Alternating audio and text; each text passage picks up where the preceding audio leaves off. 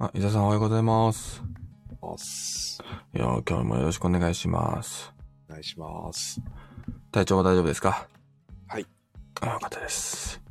あのね、我々、えー、ご存知の方いらっしゃると思うんですが、昨日ね、結構大きめのイベント、えー、第6回、えー吉祥寺ジンフェスティバルというものがございまして、まあ、二人で、えー出店してきたというわけなんですけど、まあ一日中でしたからね。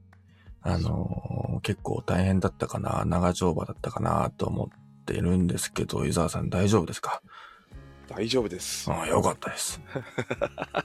いやーもうね、えいや もう昨日、昨日終わり頃は、まあ、そんなね、こう、くたくたに疲れたっていうわけではなかったものの、何時から ?8 時、7時半からです。あ、違う違う、8時半からか。8時半かーら。集合がね、うん我々まあ準備もあるんで、8時とかぐらいにはね、うん。感じになってましたけど、それから終わったのが8時？ですよね。?8 時、8時だから12時間ですよね。いやー。まあ、途中途中でね、まあ、休憩というか、まあ、うん、抜け出せることもあったわけなんですけど、まあ、僕はほとんど伊沢さんにお任せしてちょっと してたんですけど。そんなことはないです。半分ぐらい、半分半分ぐらいでね、本当ですか？ブラブラしてましたけど。本当ですか？まあでも、うんブラブラしてたって言っても、会場の中をね、いろんなところで挨拶さしたりとか、うんうんね、他の方のお話を聞いたりとかしてる時間があっただけで、うん。実質ちょっと外に出て、食事とかで本当に休憩取ったのって1時間とかそんなもんですよね。あーあ、そうだったんですね。あれ？あれ？違ったか。あ、いやいやいやあいやいやいやあのね。うん、あれ？あれ、うんそうだそう、いや、どうなんですかね。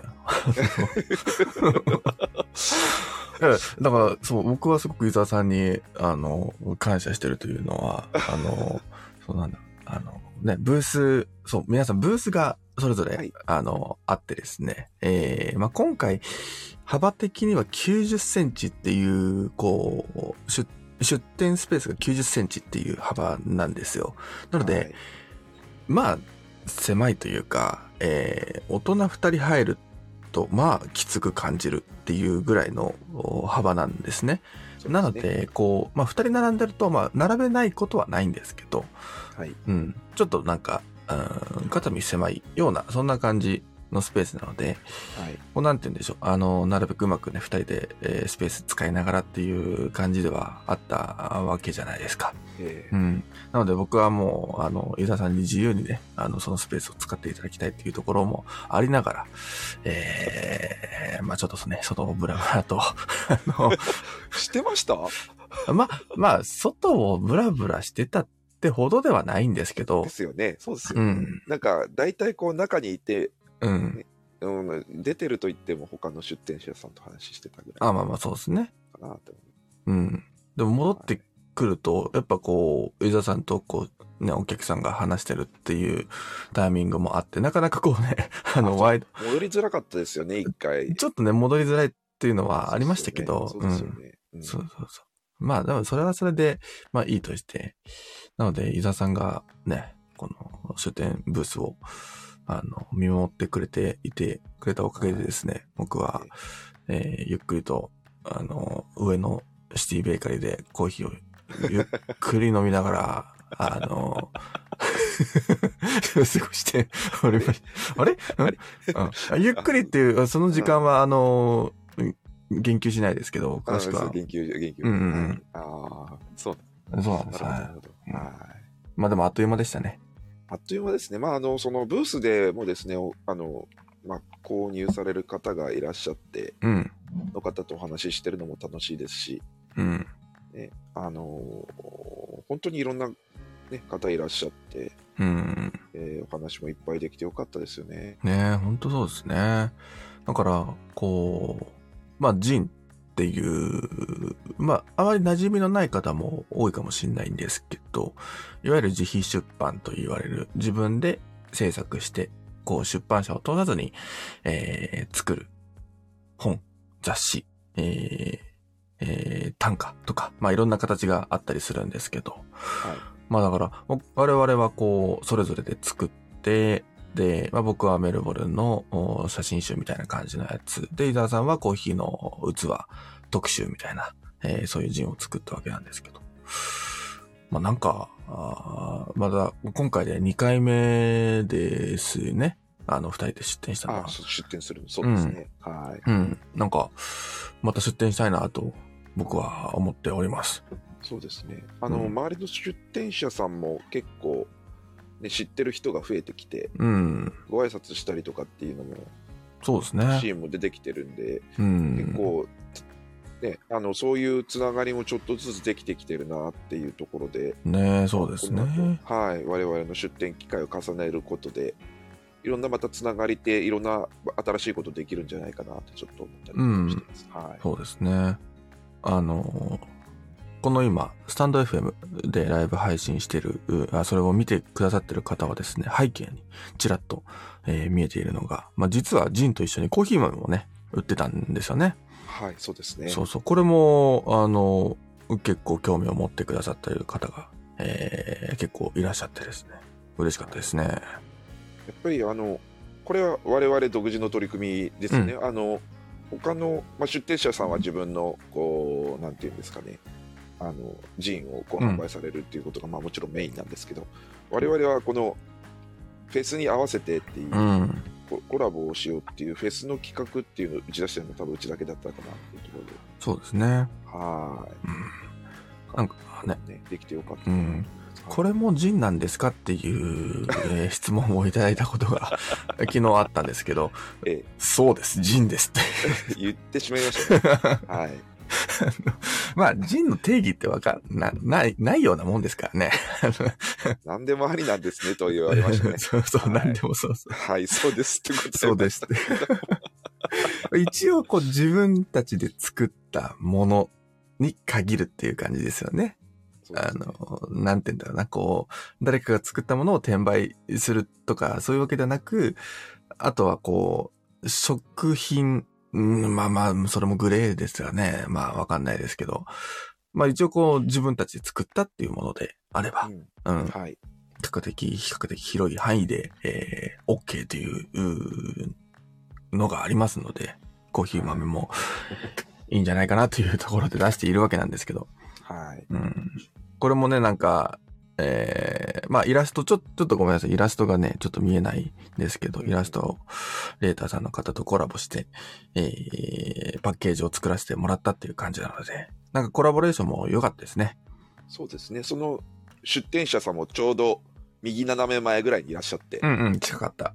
ね、お互いにあちらの方に実は書いていただいて、あちらでコーヒー豆も売ってるんですけど、みたいな、あの、うんうんうんうん。紹介をし合ったりとかして、うんさっきそちらでちょっと聞いてきたんですけど、みたいなうん。ね、話をしながらっていうところですね。はい。そうそうそう。なので、まあ今回第6回、えー、なんですけど、第7回、第8回もね、もしあれば、出店できる機会があれば出店したいですね。そうですね。うん。はい、そう思います。うん。なんか噂によると伊沢さんが3冊目を作ると聞いたんですか？あーあー、言ってしまうんですね。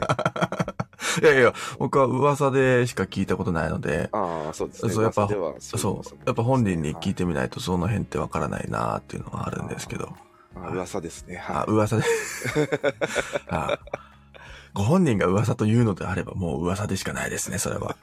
はい。い。そうですね。なかなか、なかなかハードルが高いですね。うーんそうですね。そうそうそうそう。で、あの、まあ、ナグさんにはそうね、やってる間もちょっとちらっと話したんですけど、うんこれ、あのー今回、まあ、2冊目、私も作って出したんですけど、これ、どっちかっていうと、1冊目作ってる間に、うんあのーまあ、多くなりすぎちゃって、ページが。うーん。分けようというふうに考えて2冊になってるところもあって、まあ、それにちょっとプラスアルファなんですけど、うんうん。なので1冊目作ってる間からもう2冊作るつもりで作ってたっていうのがあるんですよね。で、スーッとできたところはあるんですけど、3冊目は本当にね、新しいところからまたスタートなので、うーん。はい、そちょっとか。ね、す頑張っていかないとなとうんいうところかなと思いますね。ね、はいだから2冊目を作ってる途中でちょっと3冊目を作ろうかなっていう感じにはならなかったってことですかね。今回はもう2冊で大体こうね、最初のうん。通り、はい、あのできたので2冊目はすごいスピードでできたんですけど、うん。また半年かかるんじゃないかとう。いうんふうに、えいや、まあねでもね、いいんじゃないですか。このね、吉人、吉祥寺人フェスティバルも、まあ、おそらく半年後また開かれるうんペーー、ス。です。ね。多ですよね。分次11月ですね、はい。うん、なので、ね、次の出店に合わせてって考えると、ああーなるほど、うん。はい。ねそうですね いい、いいペースなんじゃないですか？わかんないですけどね。ねうん。締め切りが設けられると はいなるほどいや、人は締め切りがないとね、頑張れないわけですから。まあそれはねもうね何にも言えないですねそ はいす。その通りでございますその通りでございます。まあでも、一冊目、二冊目があるからね、その出店自体はできるわけですかそうそう。でもまあ確かに、あの、なんか考えたいなとは思いますね。ら。うんうん、そうですね。考えながら、ね、こう過ごしてないと多分、いざ作ろうってなった時にネタがないとかなっちゃうので、本当に本うん。改めて思うのは、まあこういう人、いわゆる本という形ですけど、作って、あの、まあ今これから読むスタンダードのニュースレター、まあ、もといこのスタンダードの雑誌ですよね。はい。これを、毎、ん毎年4回、うん出版するっていうこのペースとうん安定して、えーこのクオリティを作る力、技術と皆さんの熱量、これ改めてすごいなと思いますね。本当ですよ。私がその、あれだけのちっちゃな冊子を作るのに半年かかって大変るのうん。に、もうそれの何十倍分の分量のあるものを、うん。それもこのね、えーっと、3ヶ月ペースで出していくっていうのは、そう。改めてそれすごい。だけ大変かという。いや、本当ですよ。自分たちで作ってみてよくわかりましたよね、やっぱり。う。こういうんものを作る大変さっていうね。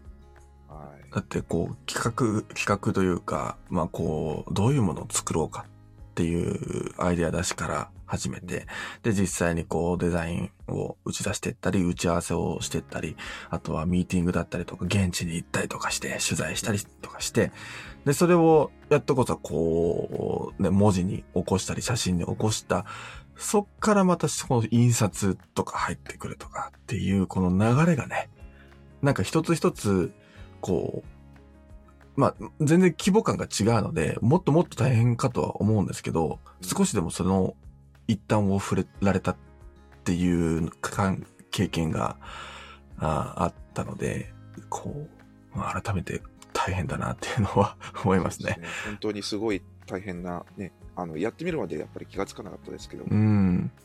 そうなんですよね出版の大変さっていうところですねい。や、本当ですよ。うんその分ね、その面白みっていうところもあるので、い、はい、うん、僕も引き続き続けていきたいなとは思っているんですけど。はい、そうですよね。うん。確かに。いや、だからね、ジンっていいですね。なんかツイッターの、ツイッターのなんかトレンドにも、なんかジンって載ってったみたいですよ。え、そうなんですか？そうそうそうそう。えー、すごいですね。えーすごいと思って。そんなにみんな、なんか、まあ、今回のね、ジンフェスはうん。結構、まあ、吉祥寺のっていうところで、こう、限定された範囲になってたかもしれないんですけど、うん。結構盛り上がってきてるかもしれないですね。ね、そうですよね。はい、そういう意味で言ううん。あの、前回、こう、まあ、要、あー第6回は本当は、えーっと、10あ何月でしたっけ ?3 月ぐらいに開かれる予定だったんですよね。で、それが、あの、雨で中止になっちゃったんですよ。うんで、その時も、あの、雨で中止っていう、このツイッターのトレンドの中に、あの、ジンフェスみたいなところも載ってて、あうん。やっぱこう、ジンフェスを楽しみにしてた人たちっていうのは、あ結構いたんだなっていうのは。うん、思いますね。はい、確かに。うん。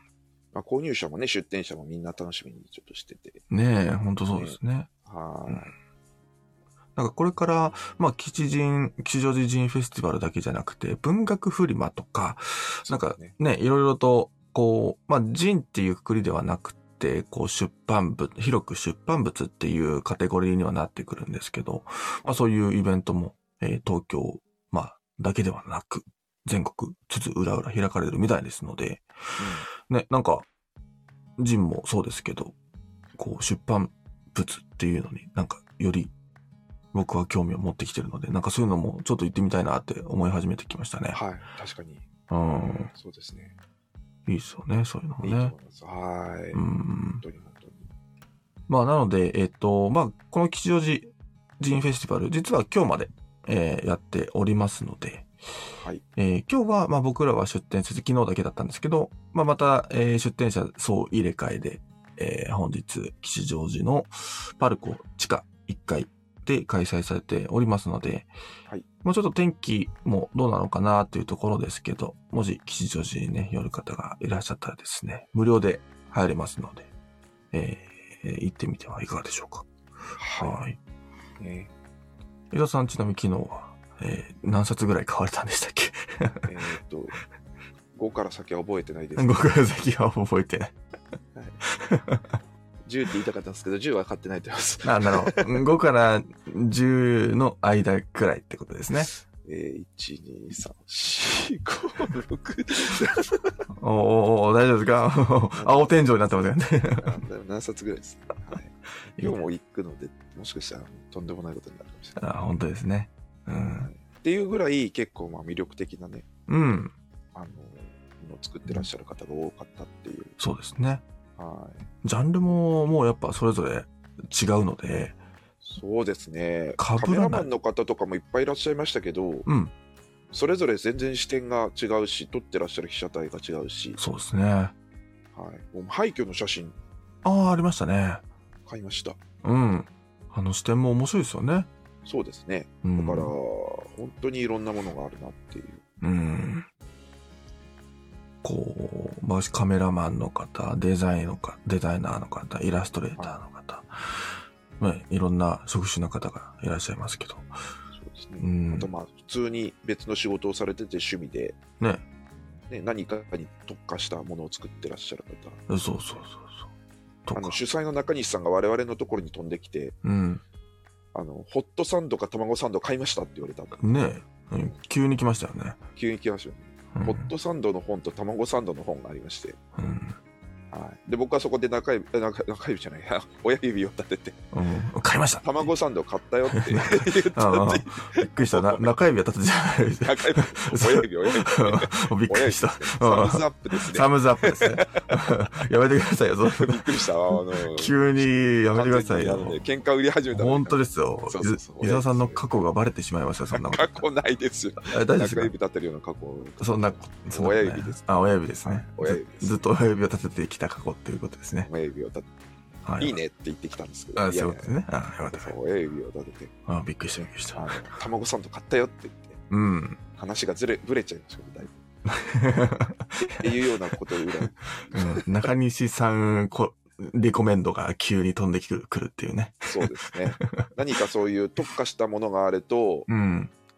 あのだ出店者さん新、新しい出店者さんがいらっしゃると、我々のところに来て、こんなあるよって言ってくださるんですね、そうそうそう。主催の方がすごい動きをされてる。そうなんですよね。はいろんな方のものを、あの、これ、これ面白いですよっていうのはね。い。ねえ言ってくれるので。うんはね、中西さんも今頃大丈夫かな？もう準備が終わって、今日も多分朝4時起きだと思うので。そうですよね。はい。多分そろそろ一緒に座りながら寝てるっていう技をしてるかもしれないですね。本当です、ね。そんなことができるのかって感じですけど。うんはい。その様子をね。うん、その様子を見れるのも吉祥寺ジンフェスティバルだけですので、はいあまあ、中西ファン、中西さんファンっていうのはなかなかコアな方かもしれないですけど、まあ、ジン、ジンフェスをね、あの楽しみに皆さんぜひ行ってみてください。あそうですね。のね。っていうぐらい結構なんか専門的な本もあるので、うん。コーヒー好きな人が、がね、なんか他のなんか、うん。他のことにこう、興味を持つきっかけもあるかもしれないですね。うんうんうんっていうんですか、この他のコアコア層に。で、私もきょ昨日買ったのは、その、えっと、卵サンド。うん。で、あと、えっと、文具店。うん。あの、イギリスの文具店。そうです。うんイギリスだけじゃなくて、おドイツとかパリとかも含めた海外のとても綺麗な文具店のショーがこういう文具店があるんですよ。うんうんうん写真とイラスト説明でご紹介してくうるんジンがあるんですよ。まあ、むっちゃくちゃ綺麗で、うん。これを買ってしまったんですね。いいですね。やっぱり僕、どっちかというとそういう変専門的なんか、専門的にこうやってる本がうん。どうも好きみたいで、うんうんうんうん。そうですね。いいですね僕僕はあれですね、あの、ブラジルの、えー方の、ブラジルの方っていうとちょっと語弊があるな。ブラジルの、に特化したジンを作っている方のそうそうそう。と、あと、えっ、と、僕らの右斜め隣っていうのかな。はい。えー、あそこの、あ、な、国、えー、言葉忘れちゃったな。チュニジア？あ、そうそうそうそう、チュニジア。いえーっと、アラビア語だ。アラビア語はいを先行にしてるのかな、アラビア語おの人。アラビア語の人じゃないか。アラビア語のえー言葉をを使って、えーそこから連想し、連想して人を、雑誌を作ったっていうものがありましたけど、うん。この海外っていうか、こう、異国、今まで行ったことがないところ、お海外にすごく僕は惹かれるというか、なのでブラジルのものもすごく面白かったというか、やっぱはい。ね、雰囲気が全然また違うので、そうですよね。うん。特にあの、紙ですね。僕今回紙今回ずっと注目してて、で、そのブラジルの人の方が使ってたのがタブロイド紙だったんですよ。えーっと、そういうことですね。そうですね。そう。はいはい、そうです。タブロイド紙でしたね。タブロイド紙っていう紙を僕知らなくて、知らないというか、そういうんだ、そういう風に言われるんだっていうのを今回初めて知ったんですよ。いわゆる新聞みたいな。そうそうそうそうそうですよね。うん。はいはいはいだから新聞紙って検索しても新聞紙しか出てこないので、うんあの素材ってなんだろうってずっと思ってたんですよ。はいはいはい。あれで、まあ、印刷、まあ、手に入れることができれば、印刷もできて、なんかちょっとに本当にニュースペーパーみたいなものを作れるわけじゃないですか。実際ニュースペーパーみたいでしたよね。そうそうそうそ。そうのそのペーパー。はい。ああ、だからあれいいなと思って、すぐ買っちゃいましたけど。に。えーだから自分、自費自費し新聞みたいな、うーん、確かに。ニューねス、うん、そんな感じですよね。そうですね。うん。見えるジそうそうそうそーン。はい。う。よかったです。色もね、新聞紙って基本、まあ、カラーも若干あったりしますけど、白黒がほとんどの中で、その方はカラーも、えー載せてたりしてたので、ああ、なるほどなと思って。普通の新聞だとね、やっぱりお値段があるので、うん、多色刷りってなかなか難しいですけど、うん。ね、広告とかじゃないとなかなか難しいですけどね。ジンだったらもうやりたい放題なので、そうそうそうそう。はい、どんな分自分の好きな表現で、ね、そのタビドタブロイド紙に印刷もできますから、そう。すごいいいですよね。よかったですよ。ねはじ、初めて見ました。だから、このジーンフェスとかで、こういう、うなんだろう。まあ、いろんな紙ありますけど、はい。タブロイド紙っていうのは初めて見たので、まあ、確かにそうですね。まあ、なのでね、ジーンフェスではいろんな出会いが生まれるっていうところもあって、そうですね。うん。はやっぱちょっとその人のバックグラウンドも、お垣間見ることができて、もうそれだけでも楽しいですよね。い、はい、そうですね。うん。なんかこう、うんフェスで、まあ、一応我々の本もいろんなところに置かせていただけることになっててはい。やってますけど、やっぱり目の前でお話ししながらっていう買える、まあ購入する側もそうですけど、うん。お話ししながら買えるっていうのは、すごくいい機会っていうかですね、そうですよね。ね、うん。えーっていう風なのはよく思いましたね。やっぱりその、こう、ものを作られたバックグラウンドとか、うん。もしくはそれにまつわることであるとか、うん。実はこういうことがあってねっていうことになると、が知れると、なんかよりちょっと価値が上がるというか、うん、そうですね。ねその後家に持って帰って読むんですけど、ああ、こういう話されてたなとかい思いながら読む。そうそうそう。で、ちょっとそれについて調べてみたりとか、うんなん。か、だいぶ世界が広がる。普通にこう、ね、書店に並んでる本を買うのと違って、だいぶこう、世界が広がるなってうん。気がしますね。そうですね。あの、はい本屋さんに並んでる本って、まあ、いわゆる著名人の方だったりとか、有名な方が、界隈では有名な方が書いてたりしてて、はい。あの、顔とかは思い浮かぶかもしれないんですけど、やっぱ直接会う、その、著者と直接会うっっていうのは、ジンならではなんじゃないかなとも思ってたりしてて、もちろん出版イベントとかね、あの、行けばその著者の方とお会いできるかもしれないですけど、より近い距離で、こう、会話を交わせる。そうすると、ね、その、まあ、伊沢さんもおっしゃった通りで、その人の、その本の価値が上がって、その人の顔を思い浮かべながら見ることができるっていうのが、またちょっと、その、他の本とは違う魅力が出てきて、よりいいなと思うんですよね。はうん。い。ねいろんな裏話とか、そうそうそうそうけどね、聞きながら。そうなんですよ。はい。こういうところにこだわって今回作ってみてみたいな話とか、うん。ね、これってこうなっててみたいな、そこに書いてないものまで全部情報として得られるっていう。そうそうそうそう。はい。すごいですよね。ねえ。あ、この方がこう、こういう風に表現するんだ、こういう風に書くんだっていうのがね、あの、思い浮かんで。あの、ちょっと、ちょっと逸れてしまいますけど、あの、はいまあ、今回一緒にこう、コーヒーですね。コーヒーのコラボロットを作った、えー岩崎さんという方が、まあ、出展されていて、で、ちょっと、お昼、お昼というか、あの、まあ、ちょっと小腹が空いたなと思って、コンビニで買ってきた、まあ、お菓子パンを買ってきて、で、休憩室で僕食べてたんですよ。で、そこに休憩室に、その岩崎さん、うん、もういらっしゃって、で、ちょっと、おお話とかしてたんですけど、えーあの、まあ、このポッドキャストのお話になって、あの、よく聞いてますって言ってくれたありがとうございますっていう感じだったんですけど、はい。あの、まあ、岩崎さんは僕と、それこそ岩伊沢さんの顔をもう分かってるわけじゃないですか。だから、この二人の顔を思い浮かべながら、このポッドキャストを聞くと、なんか、あの、より親近感が湧くというか、ああ笑っちゃうって言ってましたね。あの、わかんないですけど、何で笑ってるのかわかんないですけど、あの、あのまあ、た楽しんでもらってるっていう。そうそうそう。あの、って嬉しいいうね。そう、嬉しい、嬉しいで嬉しすね。いですね。めちゃめちゃ嬉しいですね。はいうん。この、で、実際にこう、配信してたり、まあ、人であれば書いてる人、著者の方の顔が思い浮かぶとより違った魅力がそこに、えーできるというか、楽しみ方が、そうそうそう、できるっていうのがあって、ね。っていうのもなんか、ポッドキャストでもあるんだなと、ふと思いましたけど。いや、本当にそうですね。うん。はい。確かにそうだなと思いました、今。うん。はい。だからまあ、ね、何で楽しんでいただいてるかっていうのは、僕らもね、えー、分かりかねる部分はあるわけなんですけど。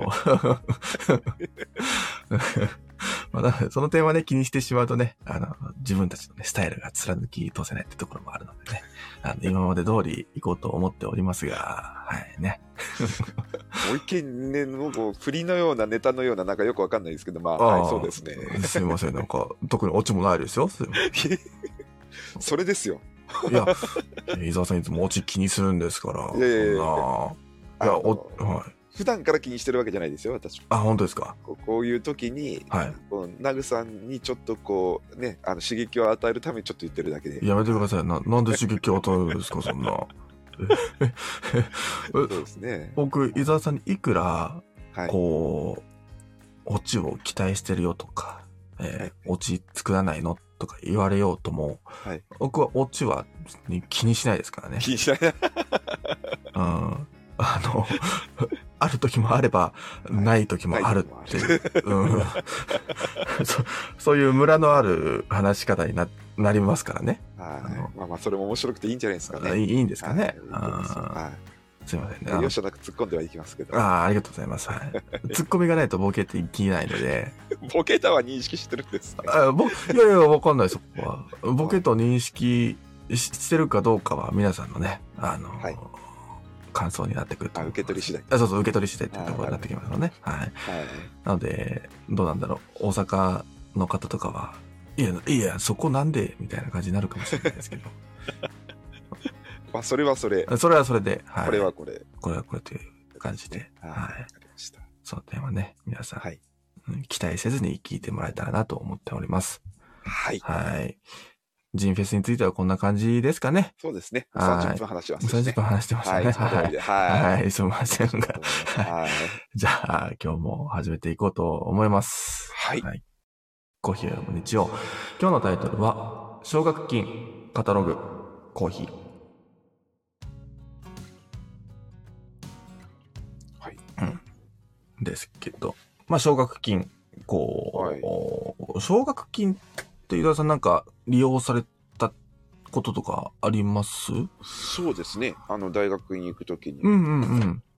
えっと、奨学金をういただいん。たことがあって、今だから、こう、大学とか、こう、まあ、海外に行ったりとか、何かこう、挑戦するってなった時に、奨学金っていう選択肢も増えてきましたよね。そうですね。結構そういうことで、まあ、その、えー安い利率でお金を借りれたりとか、もしくは無利子でお金を借りれたりとか、あとは、ね、あの普通に提供されたりとか、あとはかかるお金を免除されたりとか、まあ、いろんなタイプあると思いますけども、うん。そうですね。あのいろんなものが今増えてきてるんですよね。そうですよね。はいうん。それこそ、とかもそうそうそう。そうですよね多分ね留学ね、うん。はい、奨学金出るようになってきてると。なってきてて。ハードルが、うん、下がってるんじゃないかなと思いますね、うん昔に比べると。ね、そうですよね。だはい。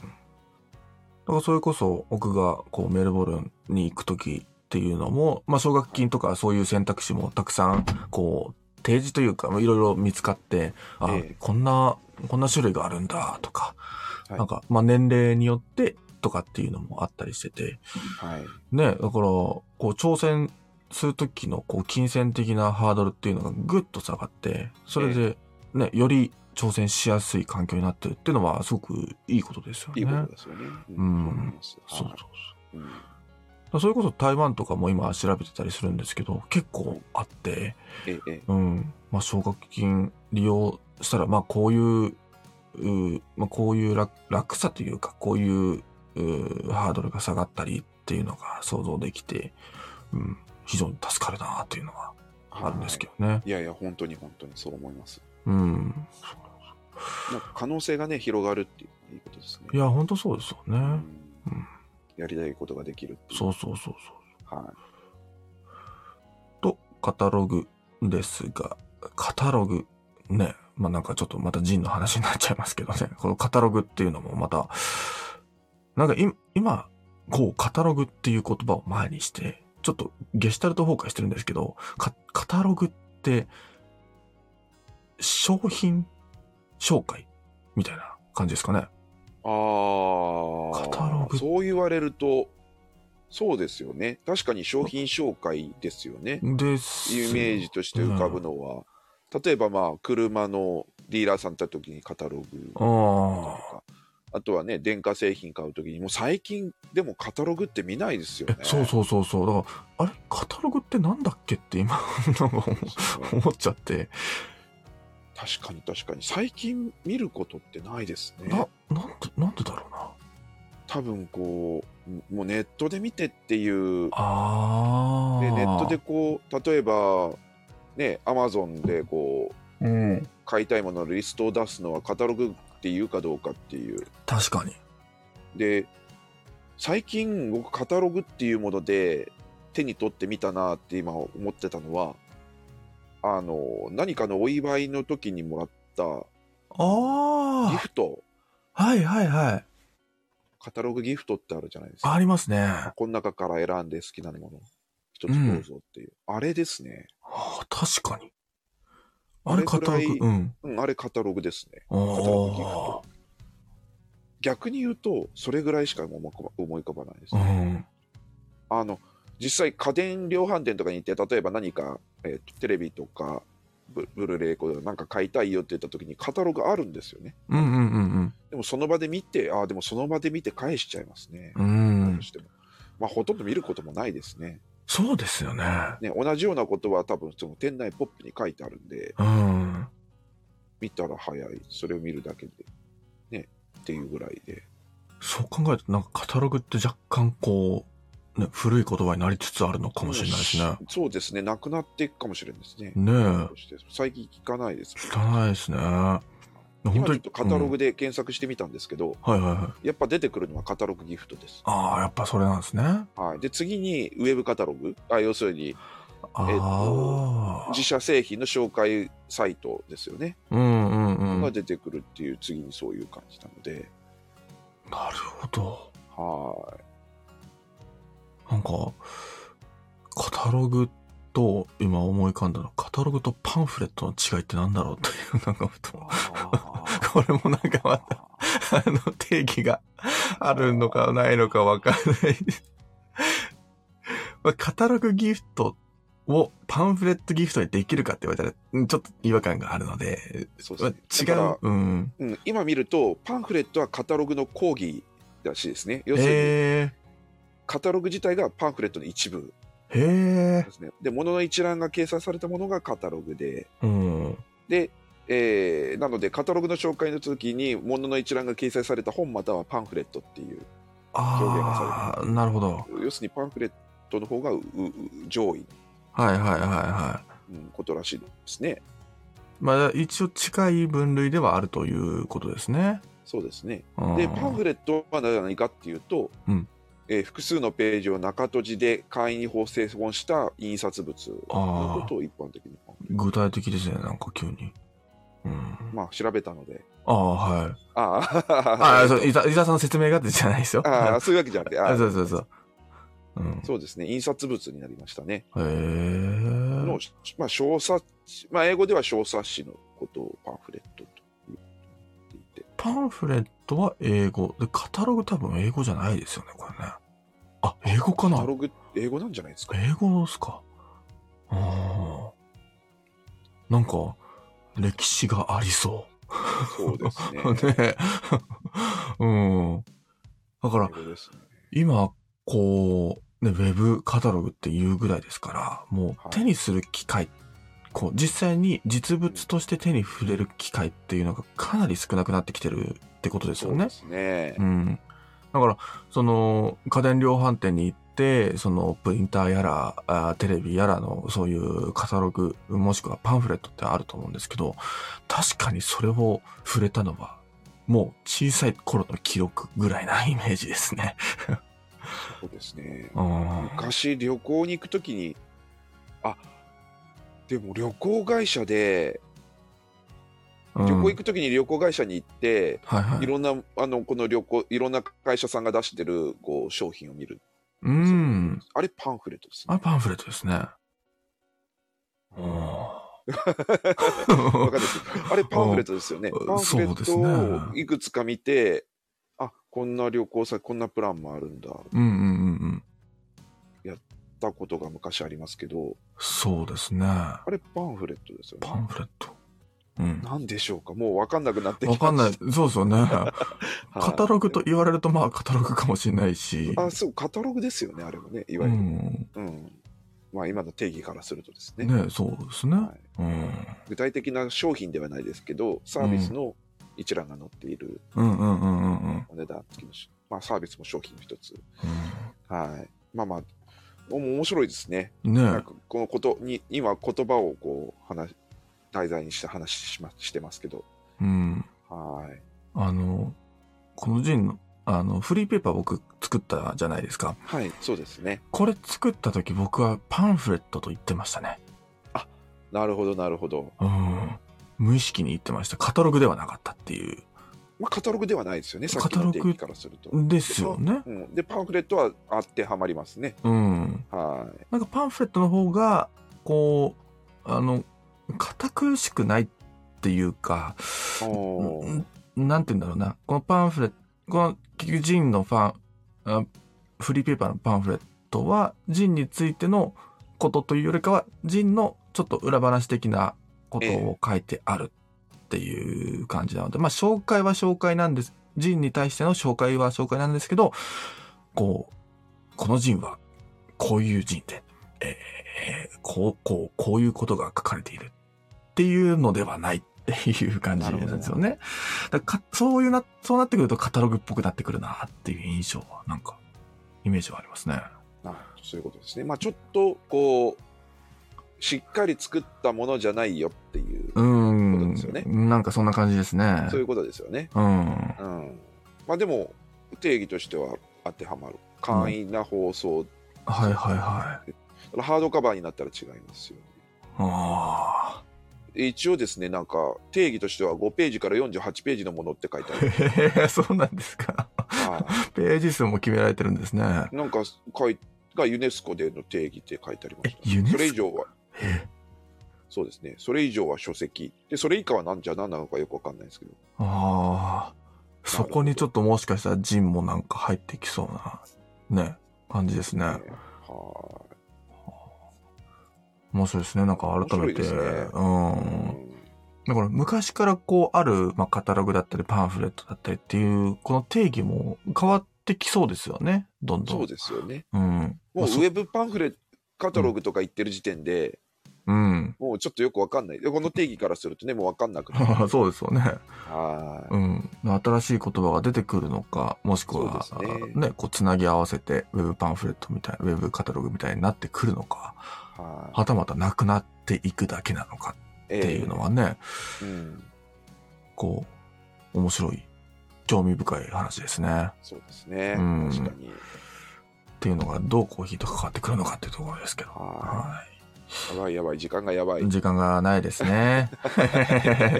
ちょっと駆け足でいきますはい、きましょうか。はいはい。じゃあ、早速、世界のコーヒーニュースいこうと思います。はい未来の一杯は、今の苗からというタイトルです。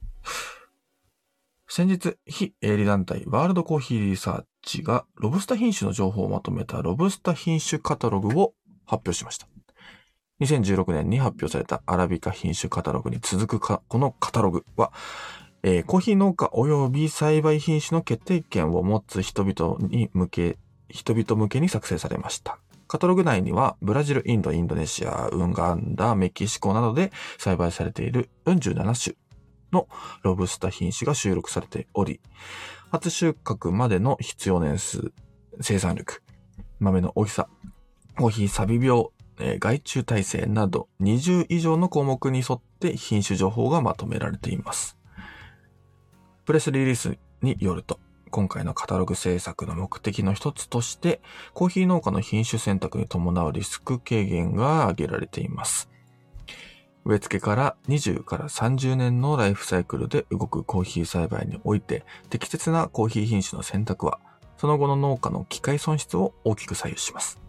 胃腸病耐性のあるロブスター品種を育てたウガンダのコーヒー農家が、そうではない農家と比較して2倍以上の収穫が得られたという紹介事例を鑑みても、その重要度は明らかです。さらに、ロブスターコーヒーの栽培時には、自家受粉を行うアラビカ種と異なり、複数の品種を栽培して多花受粉を行う必要があります。つまり、ロブスターコーヒー農家は生産量、品質の向上、リスクコントロールの観点から、最新の品種情報や公式に推奨される植え付けパターンを理解し、その上で栽培管理を行っていく必要があります。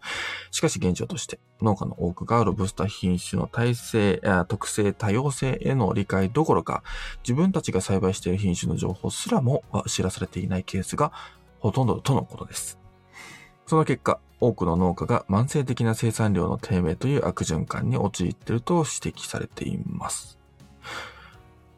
こうした品種情報へのアクセス不透明、不透明性への問題は、コーヒー農家の経済問題や農家がコーヒー栽培そのものから離れるという結果を招きかねません。今回のカタログ事例をはじめ、業界としてコーヒー農家への支援という喫緊の課題への対応が求められています。という、えー、アラビカあー、ロブスター品種のカタログが作成されましたよ、というお話ですね。はい、そうですね。うーん。うんこの、まあ、アラビカ品種とロブスター品種っていう、まあ、大きく分けて2つの種類がコーヒーにはあるわけですけど、アラビカ品種は2016年にすでに発表されていたんですね。そうですね。うん同じようなものがありまして、はい。うん。で、えー今年かな？えーこのあブラあロブスター品種が公開されたということで、まあやっぱロブスターの需要というか、まあ世界的にも注目度が集まってるっていうことですよね。そうですね。まあ、あの、アラビカがだんだんこう、かん気候変動でこう取れなくなってきてるところを鑑みてロブスターがだいぶ注目されているっていううん、その気候に結構強いっていうことであのそうですね低地であったりとか、はい、気温がちょっと高くてもあのロブスターの方はあの育つし、うんであとこの品種のそのカタログ見て見ると写真が載ってたりとかするんですよ。木にこうやってなって実がなってるシーンとかですね、うんそのこの品種はこうこうこうで葉の形がこんな感じで、豆の大きさがこんな感じでって載ってるんですね。うん。それ見ると、えっと、アラビカよりもロブスターの方が明らかにこの枝についてる実の数が多い。密集してうわーってついてるんですね。アラビカはいはいはいはこうまばらについてるのに対して、ロブスターはガーってもう本当に鈴なりのようについてるんですよ。うんうんうんなので、えいあの収穫もしやすくて、はあ。大量に取れてっていうところもあって、ロブスターの方が、こう、なんていうんですかね。あの、えっと、まあ、農家的にはよいっぱい取れ取れて、うえんー。いいよねっていうところですね。本当ですね。そうなもんですよね。う、枝というか、もう、放射線状にロブスターはもう、ブワーってっ、て、そうそうそうそう生えてるんですよ。一方でアラビカはね、もう、枝にちょこちょこ、ちょこちょこって感じですからね。そうですね。はあ。なので、これぐらいの収量の差があるので、うん。ただまあね、ロブスターはまあ前もちょっと、ね、この中でも話をしましたけれども、アラビカと比べるとちょっとこう、フレーバー的にこう、いわゆる人間が美味しいっていうフレーバーよりちょっと落ちちゃうところもうん。ある。はい。なので、今まではずっとアラビカをみんな、あね、美味しいアラビカコーヒーを飲みたいということで、アラビカを一生懸命栽培してきたりとか、えーしてましたと。で、うんロブスターはどっちかというと、その、インスタント缶コーヒーだとか、そういうようなところにこう利用されてきてたっていう歴史的なものがあるんですけれども。うん。一方ですね、アラビあのロブスターの方もアラビカと同じぐらい手をかけて育てれば、うんあの実はあのーそれなりの美味しい、えーフレーバーのあるコーヒーができるっていうことになってきていって、はい、ファインロブスターですね。そうですね、それをファインロブスターっていうんですけれども、うん。はい、そうですね、そういうものも今登場してきているはい。いと。やもうこの。絵を見るうんと、アラビカとロブスターってやっぱ違うものだなってわかりますよね。全然違いますね。全然違いますよね。あうん、びっくりしてます、今だかそうですよね。ら。うん。なんかなん、なんなんですかね。クラゲみたいですよね、ロブスターはね。あの、あのままあ、引きで撮ってる絵が多いんで、そうそうそうそうですけど、まあそうですよね。うん。面白い生え方してますね。面白いですよね。うん。あの、一回あの、僕が沖縄県のコーヒー農家さんに行った時に、その時は、えーアラビカ品種だけだったんですよ。それこそ、えーっと、ティピカとか、えーその辺を見させてもらって、わ、こういうのがティピカなんだっていうのは、まあ思ったわけなんですけど、はいなんか改めてロブスターを見ると、全然違うとかっていうのがわかりますね。そうですね。同じコーヒーなんですけど、ねもう全然種類が違え。う。うんこれを見るとよくわかる。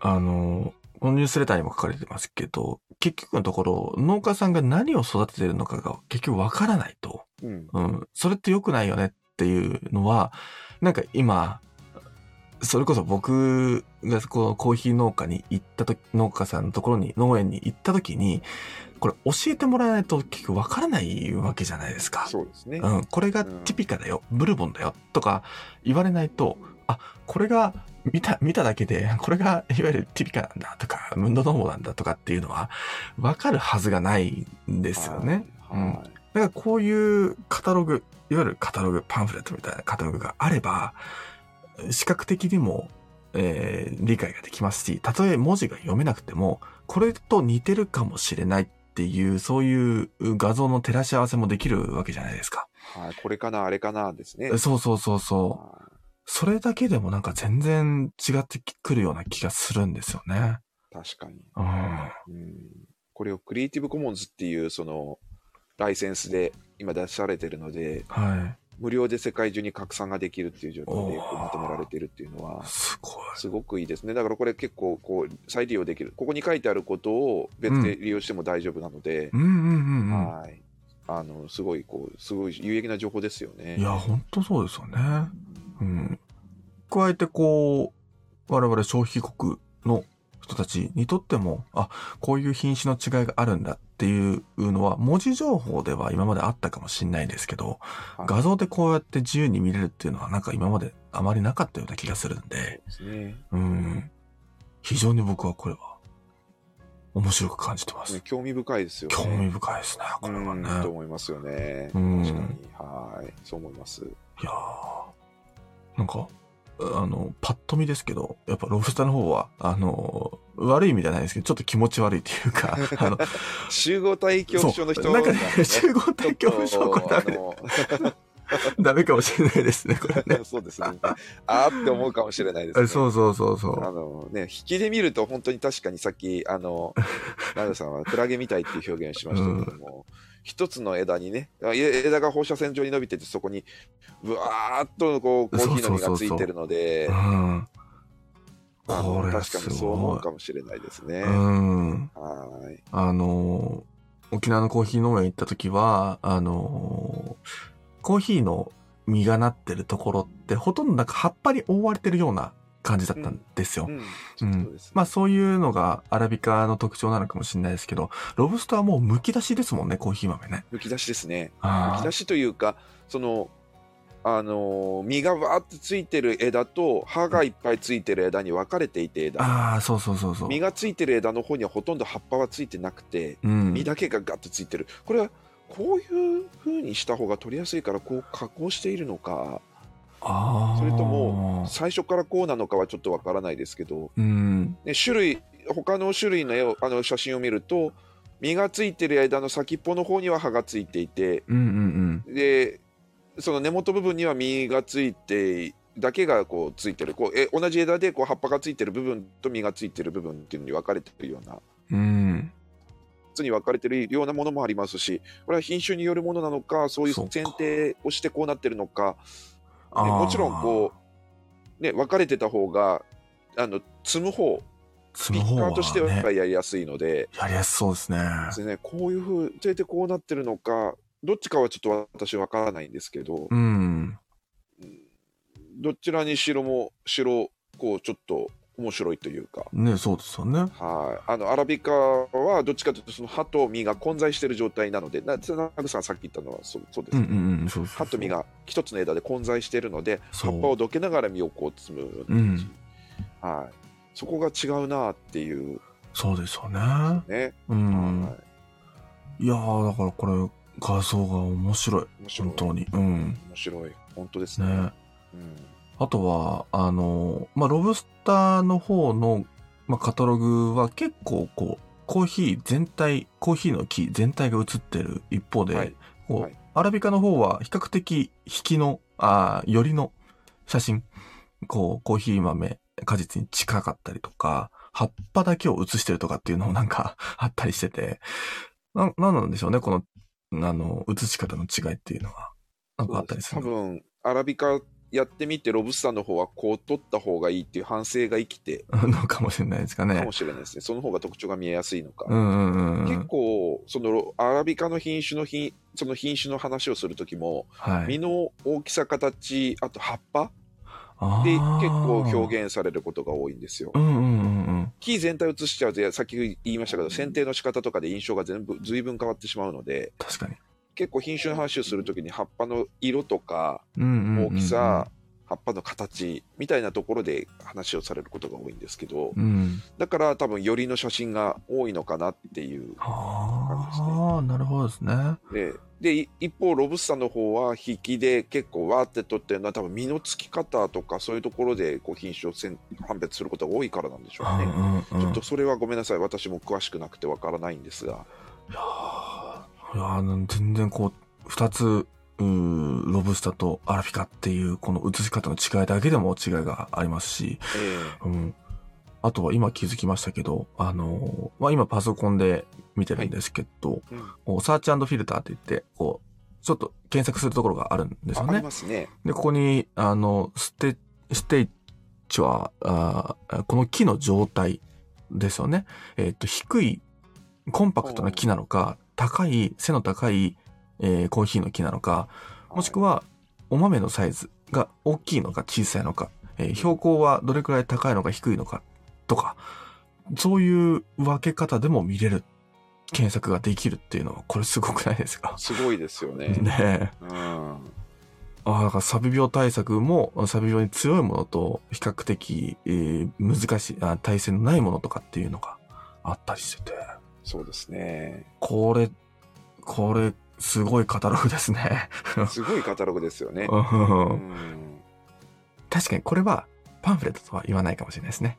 うんそう、でも商品紹介ではないので、ああ、まだ。カタログでもないんじゃない？難しいところですね。まあいいじゃないですか。まあまあ細かいことは置いといて、置いといてですね。これ自体がすごいものだとうん いう話ができればそれで。そうですね。はい。うんこれはちょっとなんか、引き続き僕も勉強をするためにも見見たいなと思ってます。これは。ですね。うん。でプラス、このふあの一種の資料に、あの、ヒストリーも載ってるので、あ、歴史ですね。おー、本当ですか？うん英語でですけど。で、うんこれを見ていくと、いろんなこう、品種の歴史とかも分かっていくので、はこれもすごく分量のある、あの、えーっと、ものですけど、読むと面白いと思いまあ。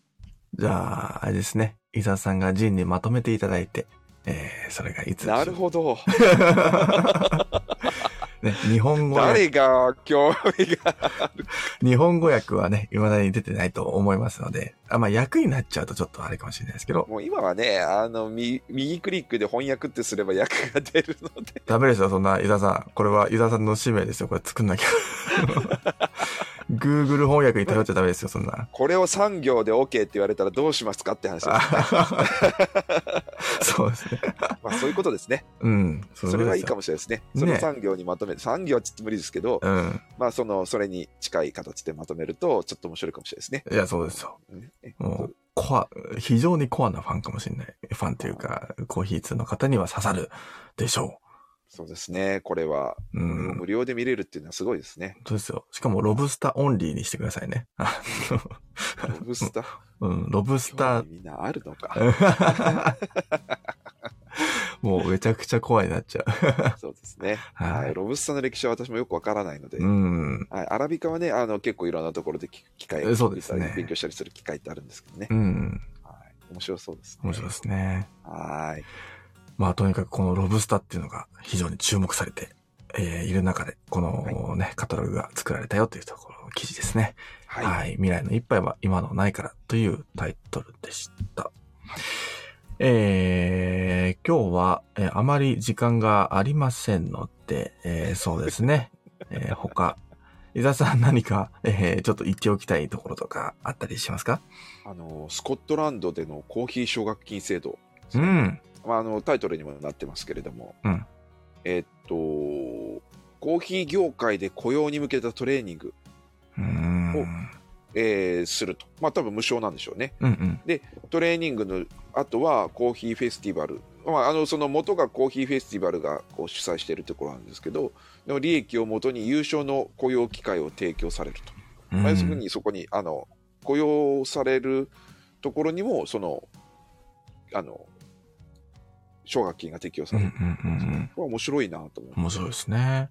はこの、スコットランドっていうところも僕自身、こう、注目したいなっていうのい。があって、はい。やっぱこう、北欧、北欧の地域ってこう、保証制度というか、はいはい。えー下からこう、政府が、国が支えますよっっていう、その体制がしっかり整ってるなっていうイメージがあって、なんかその中でも、このスコットランドが、こう、まあコーヒーに今回は限ってですけど、こういう奨学金を発表してるっていうのはなんかすごく納得のいくのような気がしていて、うん。他にも多分コーヒー以外にもいろんな職種に対しての保証制度だったり奨学金制度っていうのもなんかいろいろ打ち出してくる、打ち出していそうななんか雰囲気がしてて、あなんか国自体がこう働くことに対してのお保証制度を充実させてるんだなっていうすごくいい印象をスコットランドはなんか持ってますね。そうですね。こういう技術支援というか。うん、そうですね。はいそれを、これは多分民営で多分やってて。ああ、民営そか。のグラスゴーコーヒーフェスティバルっていうフェスティバルを追って得た収益をもとに奨学金をっていう、うーん。すごいですねっていうことですね。なるほど。その流れいいですね。はい、本当にすごいですね、この流れは。うん。スコットランドビゲストコーヒーパーティーズカムバックっていうおー。が出てますけど、まあ、それで皆さん多分ね、コーヒー、あのースコットランドも多分そうだと思うんですけど、コーヒー好きな方が多い国だと思うので、うんうんすごい方いらっしゃるんでしょうね。うん。ねえ。はい。ああ、いいですね。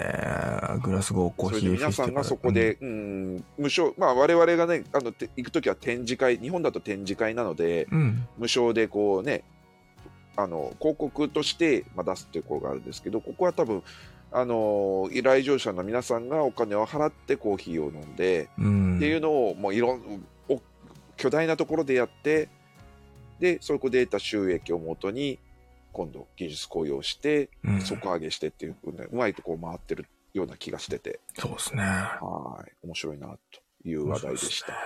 はい。あの、リンクからサイトに飛ぶと、もうね、えー、ポスターがすごいいい。うん。あの、スコットランドビゲストコーヒー、あーグラスゴーコーヒーフェスティバルか、うん、とか、デザインもなんかすごくいいなと思っちゃいますね。いいですよねなんか、スコットランド、まあ北欧いいですね。面白いですね面白いです行ねっ。てみたいですね行ってみたい。うん。はい。はい。はいというところですね。ですねあとはいちょっと。普通のニュースなんですけど、はいはい。えっ、となんかエエアロプレスうんっていうコーヒー器具があるんですねあのプシューというからはい。なんか、クリアタイプが出るらしいですよ。透明版。ああ。で、ちょっと、こう、グレーの半、半透明ですもんね、今。そうですね。普通のやつは半透明。そうですね、グレーでなんですけど、なんかクリアなやつがありますね。ほはい。なんか、もしかしたら販売されるかも。う。うーん。まあちょっとね、うん、入れてるところが見える、見えやすくなるって感じですかね。そうですね。あと、あの、ブルックリンで、あの、ロボットコーヒーショップができたらしいですよ。おお。お おえー、本当に無人ですかね。どうなんですかね。ちょっと今、リンクを言ってるんですけど、人型ではないんですけど、腕がついたロボットがうん。コーヒーを入れてくれてるらしいです。画像、動画を見たいんですけど、動画はあんまりないんですが、あの、本当にロボット型、卵型の体を持って、ちょっと頭部がありそうなロボットの腕がへー2本ついてて、それがさコーヒーを入れてサーブしてくれるらしいですよ。はい。大体こうエスプレッソ系のドリンクが、うんうんそうですね。エスプレッソ系のドリンクって言っちゃうと、普通にこうブシューって出すのと何が違うんだとちょっと思ってしまうんですが、そこは多分触れちゃいけないんでしょう触れちゃいけないでしょうね。うん触れちゃいけない。うんあの、細かいことは気にするなということですよラ。テアート書くなら話はわかるんですけど、ああ、ね、あの普通にエスプレッソマシンじゃないとちょっと違うのは何かなっていうとこは触れちゃいけないんですよね。ダメです。はい。いや、さ、そこは、あの、言ったら出禁になっちゃいます、それは。できになっちゃうんですね。ことはあまりないかもしれない そうですね。ちょっとブブルックリンまでは難しい。そうですね。はいブルックリンまで行って出禁はちょっと、それは伝説になると思うんで、そうですね。はい。あと、またちょっと違う話です。はい。えっとですね、フェンダーってご存知です？えっと、ギターの、そう、ブランドはい。ですね。今までフェンダーの買う時って楽器屋さんだったじゃないですか。ああ、そうですね。うん。ねで、今回ですね、日本にフラグシップのショップができるそうなんです。へえ。要するにあフェンダーのブランドのお店ですね。フェンダー直営店みたいな感じですか？要するにそういうことですね。うわー、すごい。えー、と、そうなんですよ。で、そこにバーブコーヒーさんがは あ、すごい。併設されるらしいんですよ。へコーヒーショえッ。プとして。合いそう面。白くないですか？ギター屋さんにカフェがついてるんですよ。いいですね。ね、ちょっと行ってみたくないですか、行ってみたいですね、それね。ね、ギター屋さんにカフェがついてどういうことよと思うんですけど、うん。実際そのフェンダーのフラグシップショップの写真まあこれ多分すあの想像図だと思うんですけど実際のまだだと思うんですけど、うんああの載ってたりするんですがそこになんかカフェの画像はないんですがまああの載るってことになったみたいですねへえ。そうなのでこれはまだちょっと日本側の情報としては全然出てないプレスリリースも出てないんですけどああります。あ、オリコンミュージックっていうところを見てますけど。あオリコンで出てますか？オリコンで出てますね。フェンダー初のオリジナルカフェ。えーパワードバイバーブコーヒーロースターズ。ああそうですね、うん。これ面白いなと思ってちょっと紹介しましたいいですね。場所どこか書いてあります？えーっとですね。表参道か。表参道。ザ・アイスキューブの中ですね。へーあの、表参道の本当に出たところですね。うんうんうん。はい。あそこにフェンダーショップができて、なんか、アメリカですね。アメリカンな感じですね。そうです。ね。一回行ってみたいですね。うん。思いっきり表参道ですね。多分出してるコーヒーはハンドドリップだけっぽいですね。エスプレッソマシンは、うん、なさそうなので、ないんすねあうん。バーブさんなのにないんですね。ねまあ。まあうんそこは、あれかも、うん、わかんないですけど。えあ、しかも、シーンブースですから、あ、まあ、ど、全体が見れないのであれですけど、ーもしかしたら無料で飲めるのかな？って感じですけど、はい。えー。そうですね。フェンダーも地下1階、上層3階の4フロア、ほギター触りたい放題ですけれど、う。ねえ。そうですね。まあ、その中にバーブコーヒーができるということでいやーいや、最高のなんか組み合わせな気がしますね。あちょっと行ってみたいです。面白そうです。いうん。や、でも結構あれですよ。えっ、と、バーブコーヒーロースト監修のオリジナルコーヒーショップでオリジナルのコーヒーや紅茶のレシピ、軽食等を豊富に取り揃え取り揃えます。ええ結構本気でやるつもりっぽいので、ですね。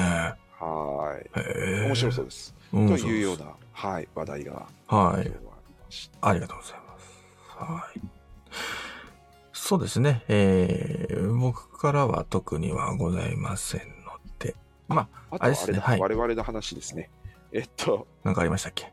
えー昨日で、まあ、吉祥寺人こあのフェスティバルでの我々の出店は終わったんですけど、今月はあの、えっと高円寺のメーベコーヒーさんで、そうですね。はい、展示と即売をしていただきますとはいいうところで、でここにはあのスタンダードのえ編集部の淳さんが作られてるジンもうん。並ぶ予定ですし、そうですね。あと先日ですね、あの違和感っていうインディペンデント誌に、うん。えっと、中村さん、中村啓太さんと、あと、メーベさんですかですね、えーねが寄稿されてたりするんですけど、はい。えーそれも、あの、この前、メーベさんに行ったら、あの、自由にこう、見れるような形で置いてあったので、うん。それも見ながら、あの、コーヒーも楽しみながそうですね。ら、はい、過ごせるんじゃないかと思いまして。なのはい、っていで、うのは、うんはい。コーヒーのね、えー、ジンと、えー、コーヒーの人たちが乗ってる、えー、違和感。それもね、メーベコーヒーえーロースターズで読めるということですね読。めるということで、うんなので、これも一つチェックしていただけるといいかなはいと。思います。ぜひ皆さん、はい。我々以外のジム、はい、展示がされる。そうですねはいそれも今後多うん、どんどん増えていくと思いますので。